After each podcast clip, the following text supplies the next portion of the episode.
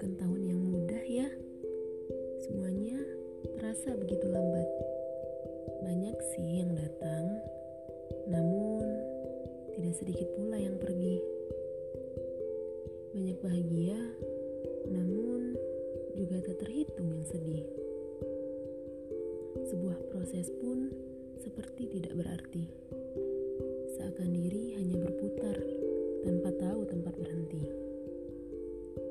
Ketidakpercayaan diri pun memikirkan hal secara berlebih seakan menjadi sahabat baik pada tahun ini.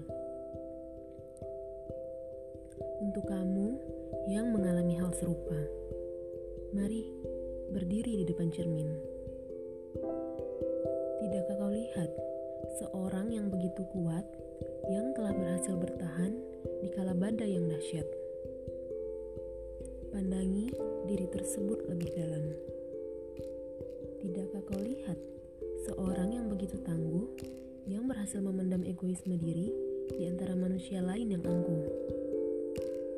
Lalu, bagaimana bisa dunia membiarkan seorang seberhargamu terus bersedih?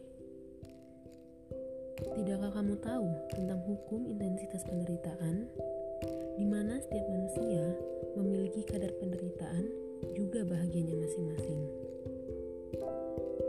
Masalahmu sedang mendorongmu untuk mendewasa, pun pelangimu sedang menunggu untuk menyambut kedewasaanmu. Bertahanlah, tahun-tahun berikutnya membutuhkan senyumanmu. Begitu juga denganku.